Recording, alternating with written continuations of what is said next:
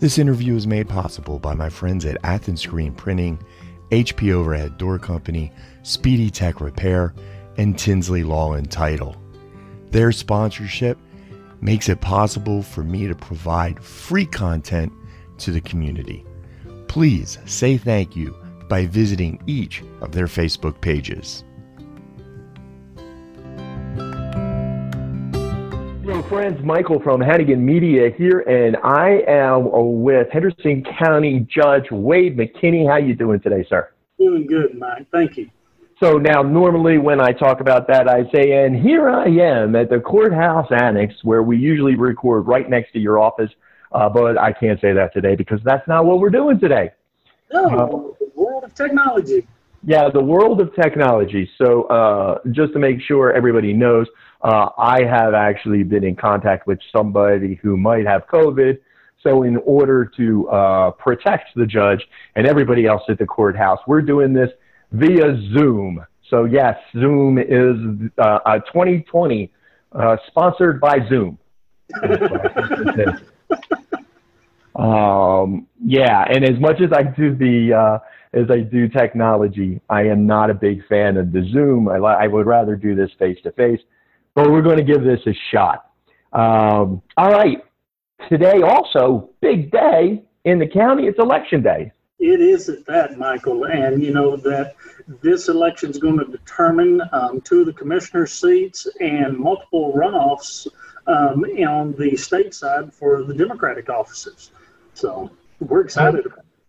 And so here's the thing. Let's let's do a little let's do a civics lesson because yes, all right. For all those who are listening, we have a ton of information about COVID nineteen uh, and very important information we want to get to. But there are also other things that are happening in our county. Uh, and one of them is this election. Let's do a little civics lesson, you and I, uh, and talk about the fact that this is a primary election. And not only that, it's a runoff election because I've seen some stuff from the elections uh, office today where people are a little confused because they're coming from a precinct that doesn't have a runoff and getting confused as to why they're being turned away. Like if a Republican goes in to vote and goes doesn't have one of those two precincts, they don't have anything to vote for because it's a primary. Would you explain to everybody what a primary election is? Would, Michael, and of course, with everything else, 2020, it can't be simple. Um, this is a primary election. This is meant and designed for the parties to choose their candidates to represent them in the general election that is in November. Now, in this instance, we have um, a couple of positions, such as on the Commissioner's Court, that this year do not currently do not have a Democratic challenger in the general election. We just have, in this instance, four Republicans vying for two seats. And normally, this election would have, this runoff election would have taken place a month and a half ago. Yeah, about a month and a half ago in May. But due to COVID, mm-hmm. all of the other wonderful events of this year, it has been pushed back. Right. But this is, so, so and that's the big thing that people have to understand. So we hear election and we think, you know, hey, it's election day. And, and, I am guilty as well. I use that terminology because that's the terminology people are used to. But really, this is not Henderson County having an election. This is the Republican Party having an election and the Democrat Party having a totally separate election. They're just doing it in our facilities, in the county facilities, because that's the way we do those. That is correct. Two separate eh, elections Two separate elections. time together. And because this is a runoff, the only people who are on the ballot are the people who or in the races that didn't have a specific winner in the last election. Nobody won more than 50% of the vote in this ele- in their election in the last the last go round, the last primary, which would have been March. March, yes. March. Um, which means we have four counties. I mean, four precincts in the county. We have runoffs in two of those in the Republican Party. Right. Those are the only elections. That means if you're in either of the other precincts, you don't have election today. That's right. And Okay. There, and there has been some confusion, given the fact that everyone is wishing to exercise their civic duty. Half of the county is not having an election in this Republican primary. Yes, in the Republican side, half the county doesn't have anything because there's no runoff statewide either. Correct. Now, on the Democrat side, Democratic side, there is a full election for state and federal positions. right. So they have runoffs statewide.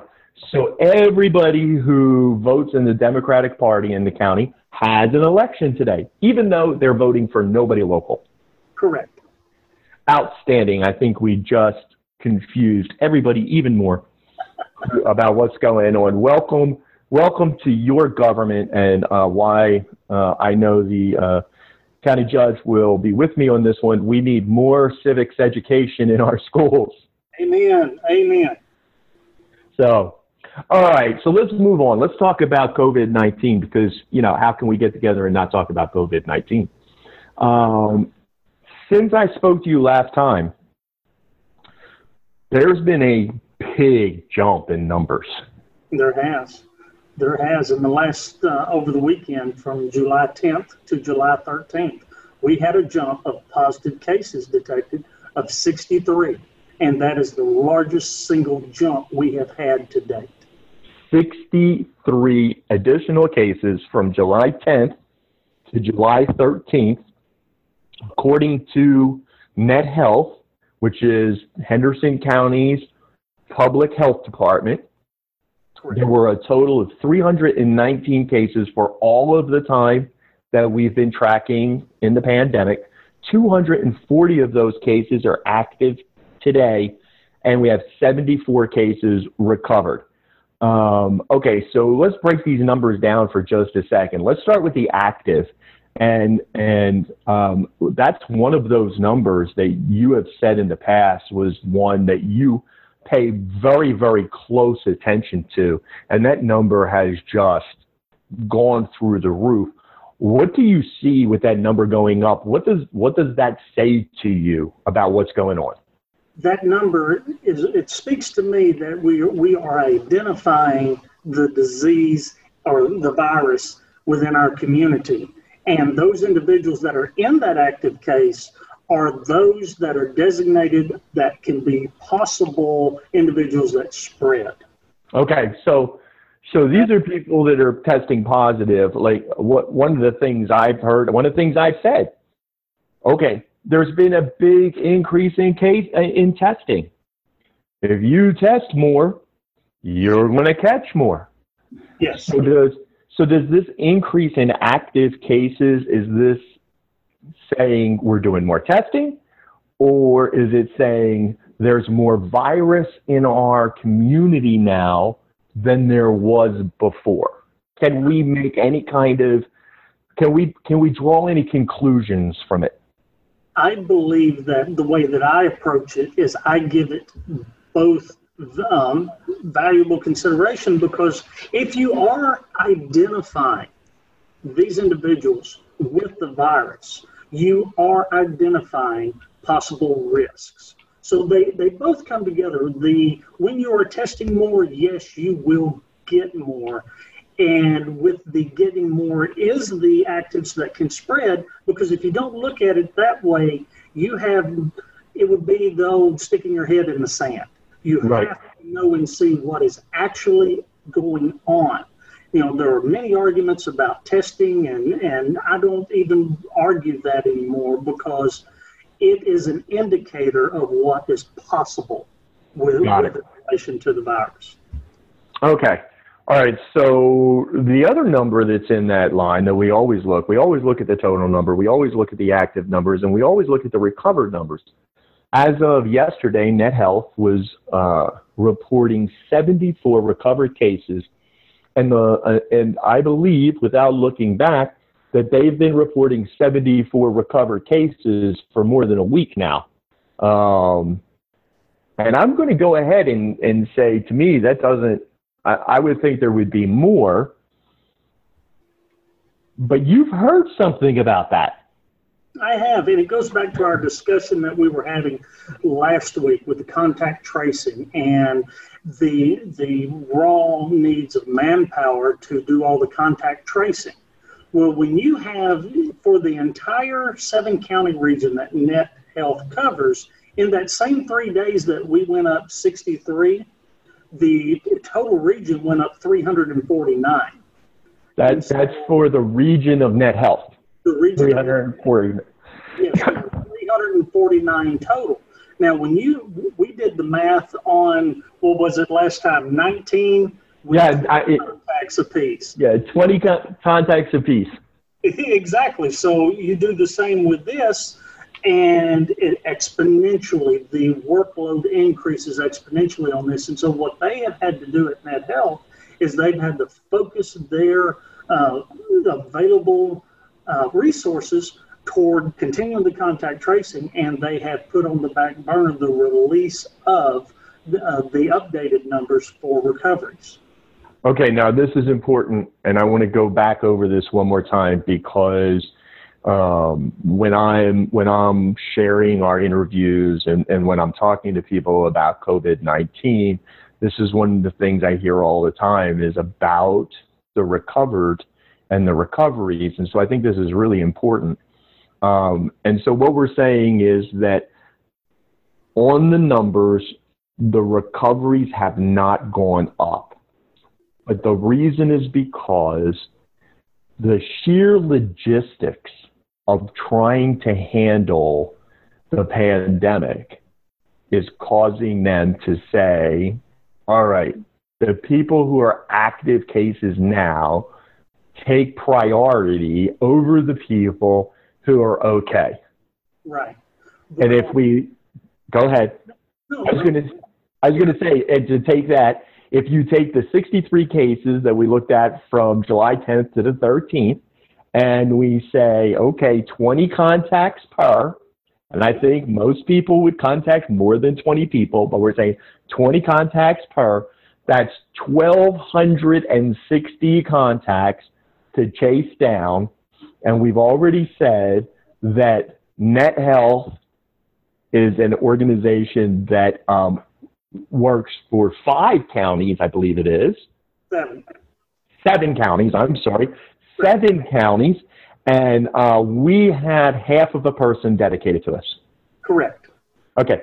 So if they've got to track down all the contacts and all the information for those 63 people plus their contacts, chasing down the people who have recovered gets put on the back burner.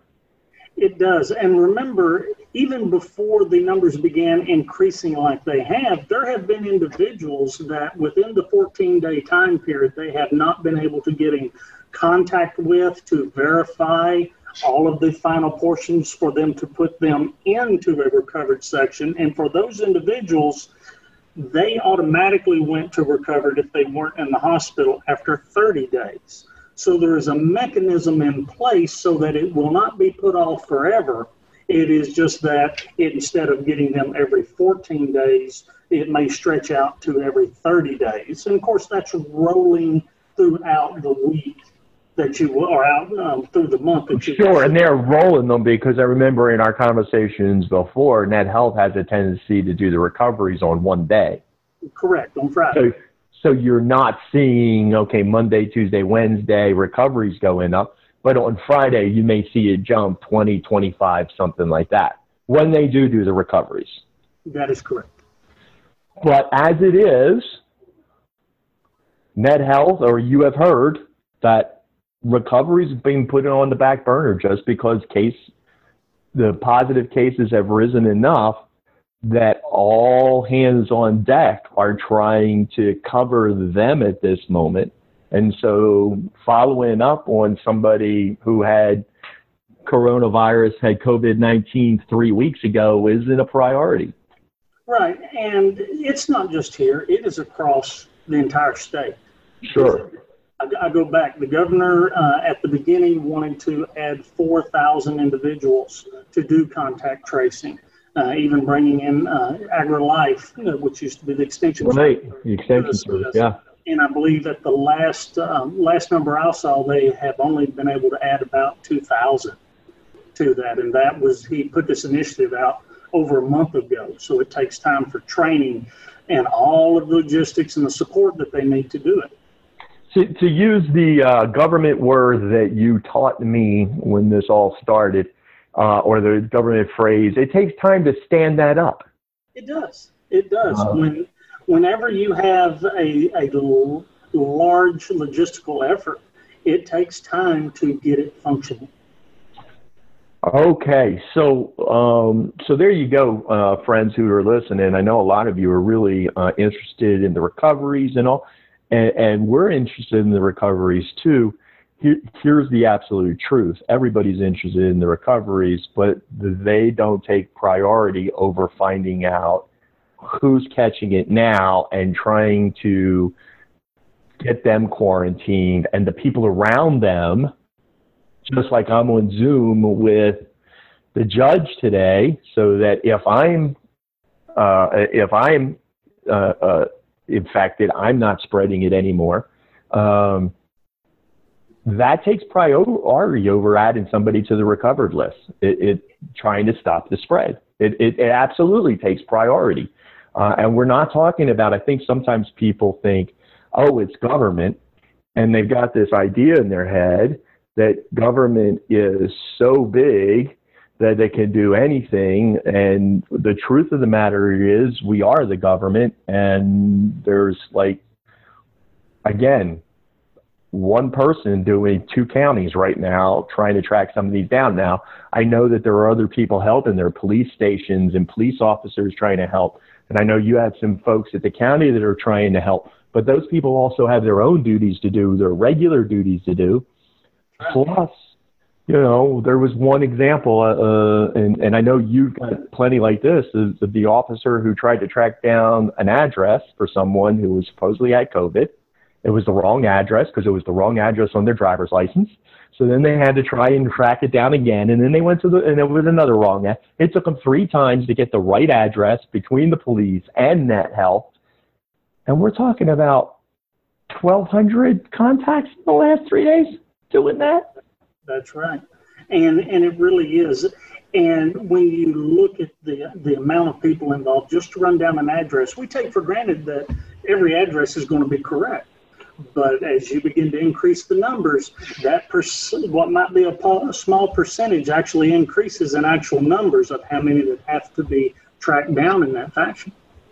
Uh, sure, if only 10% of the 63 cases um, have bogus addresses and bogus information, that's six people. Those six people uh, could have contacted 20 people. That takes that six to 120 when you go to the contacts. And now I got 120 possible contacts that I don't really have the right information for.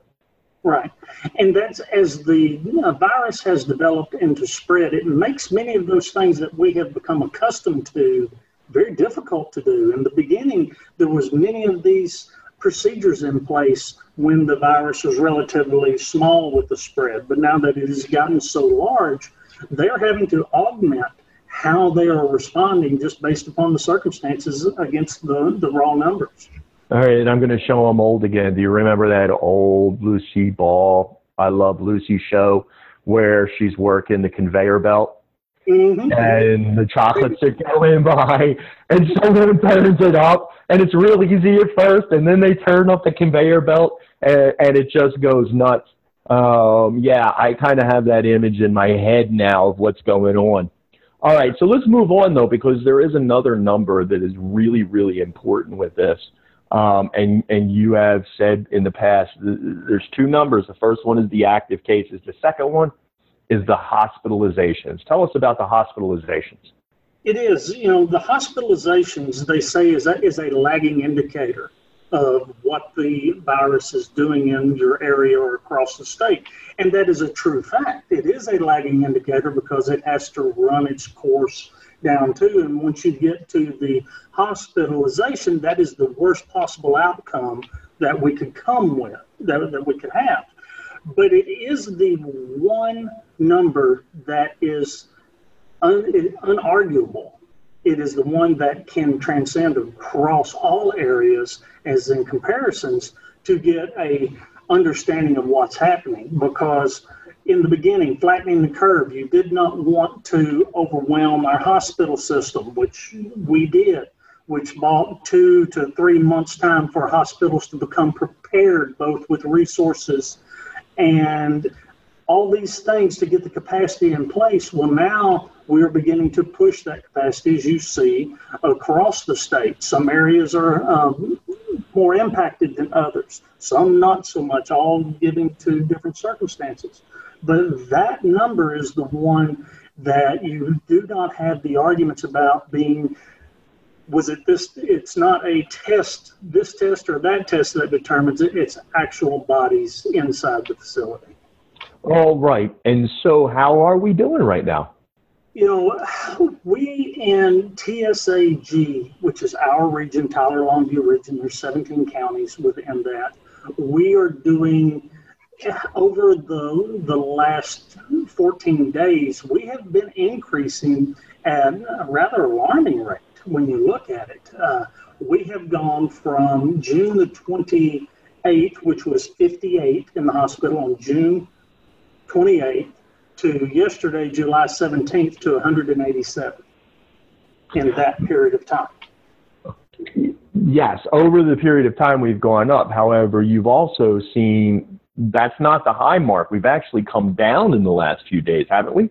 We have day before yesterday on uh, July the 12th, our actual high mark was 220, and that's the most that we have seen within our TSA as of yet. All right, so let's talk about this. Let's talk about this. You you've thrown that term TSA out a few times.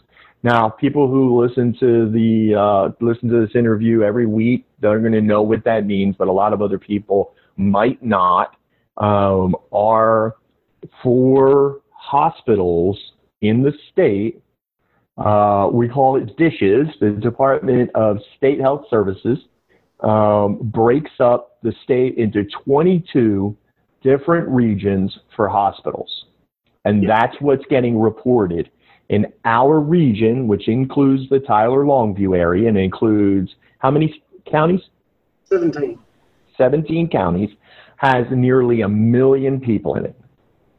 Yes. And, and in our region, we have 187 people currently in the hospital for COVID 19 related reasons.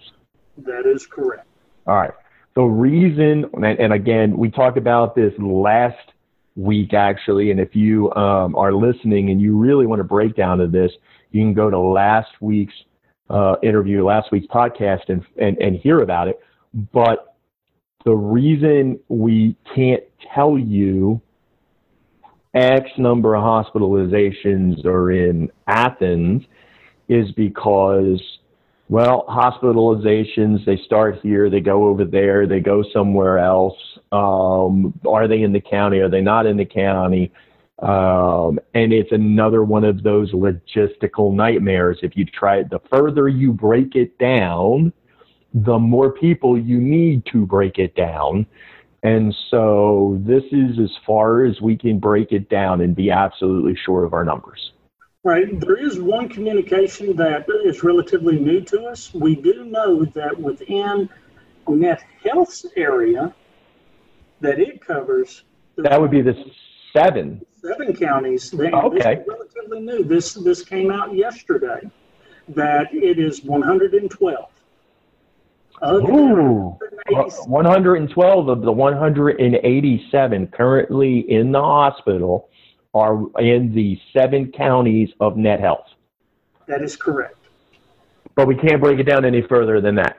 No, can't break it so, down. So all 112 of those could be in Tyler, for, for instance. Right. Sorry, Tyler. where, they, where they are located currently located, we cannot tell, but Right. that 112 in the seven county area Right. are hospitalized. Okay, so quick question, and it's one that I that just occurred to me as we were, we've been talking. So, what are the biggest issues that we have had in this whole thing is, with the reporting is? Uh, I'm from Henderson County. I live in Henderson County, and I go away and I go see friends. Let's say I go to see friends in Tennessee and I get sick while I'm there, and I go to a doctor and I get tested and I test positive while I'm in Tennessee. Well, that number eventually becomes a positive case in Henderson County, Yes. right? Yes. Okay. Let's say I'm in Henderson County and I get sick and, and I have to go into the hospital. And they take me and they go, you know what? We need to send you to Dallas in order to take care of you. Dallas is not in our TSA. No. Okay. So when I hit Dallas, do I count as the Dallas TSA or do I count as our TSA? Again, the, the logistics in breaking that down, I could not tell you. Yeah, okay. Well, my understanding is that back at the beginning, even in one of the uh, governor's orders, it was that all reporting by all hospitals being made regularly will funnel up through the TSAs. We know that the positive test is tied to Henderson County. Right. We know that for sure. We know that for sure. Right. Uh, I would assume that it would be relatively easy that by that positive test, they would be able to tie it back to the TSA. Yeah. But then again, if we're also saying, if we're also saying, I'm sorry, I, I opened up a can of worms because one of the other things that's really important in that document and those numbers are the number of available beds. It is. All right. So if the number of cases and the number of beds are equal, then the Dallas case can't count for us because the, we wouldn't be able to know how many beds. That's true. Well, so, Ah, I'm giving myself a headache, Judge. well the, the thing is, is that uh, remember um, there was the talking about surge capacity, and Yeah. as we've spoken before, there are other areas in the state that are just getting hammered, and they are being stretched even past their surge capacity.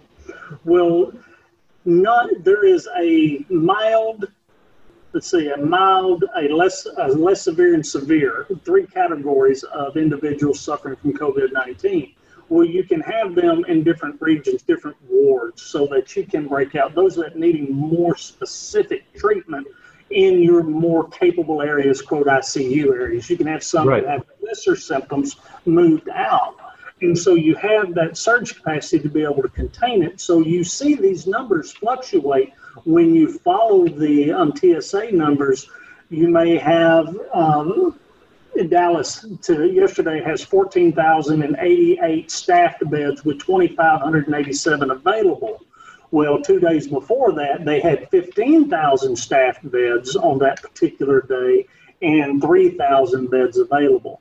Because you have to remember these are these are daily reporting, so you may have shift change, you may have a down slope in the in that particular area, one or the other of the hospitalization. So these numbers are always moving. So then, what, We have to chart them every day. right. So then, what we're looking at is trends, and that's what we're looking at then. With the trend in hospitalizations has been to go up It has in our uh, area over the last month. It, it has um, that total hospitalizations has been trending up. And Right. because of how long individuals are in there, that number continues to increase. We have been averaging about somewhere in between seven and 10 a day when you take all that is done since June the 28th. It uh, averages out because one day we had 27 and then one day we lost 33. So that averaging out is somewhere between six to eight um, a day going in, And two thirds of those cases are in net health, approximately. approximately. Yes. All right. Um, Yeah, it's taken me a second to get my head around those numbers. I I, I actually uh, was talking to uh, uh, Jennifer, who you know as the official wife of Hannigan Media.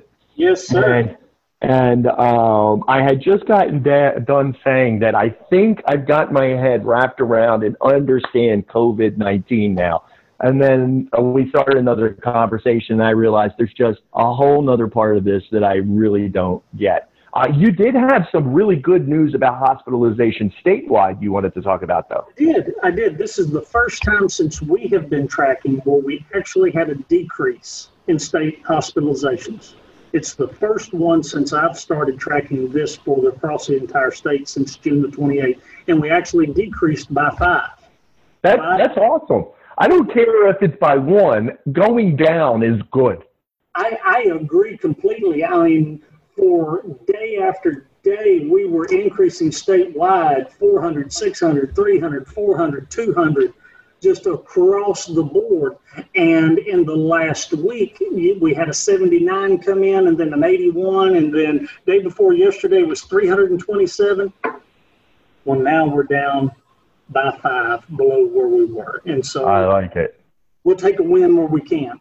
We will take a win where we can, and I'm going to leave it at that because I'm going to like take the good number and leave that as I go. Hey, I got one last thing before we get out of here. Um, that I thought you'd enjoy. I was reading a piece the other day, actually, it was this morning, about a pandemic, and um, it was talking about an anti mask society and how they had a rally to, to like talk about how masks were a um, were, were against individual rights and how at the same time there were other people who were really arguing about you know the fact that it was stupid to even be wearing some of these masks because you know they were useless. They weren't actually doing anything at all. Um and then i read that it was the 1980 18 1919 spanish flu. And if you took 1918 and 1919 out of the conversation, it read exactly like today. There were uh, public officials, elected officials who were getting into trouble because the media was catching them walking around without their mask. That's right. And there was violence between anti mask and mask people who were getting into fights, and one guy got shot over whether or not they should wear their mask. Um, so I was reminded that the more things change, the more they stay the same.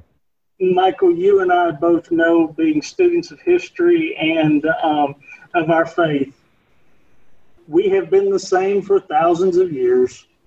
Absolutely. Different circumstances, but we are still the same. Same arguments, same fights, year after year after year. All right. Well, with that, we're going to say goodbye, and we will be back next week uh, to, to check in with uh, our judge and see what's going on in our county. Uh, at that time, we'll actually know something about who won the election, so we can talk a little bit about uh, changes to commissioner's court. And yeah, we might talk a little bit about COVID too. So join us next week. Uh, thank you, Judge, for um, switching things around and allowing us to do this via Zoom so that uh, we could get this interview. You bet, Michael. Thank you. All right. We'll talk to you later. Take care.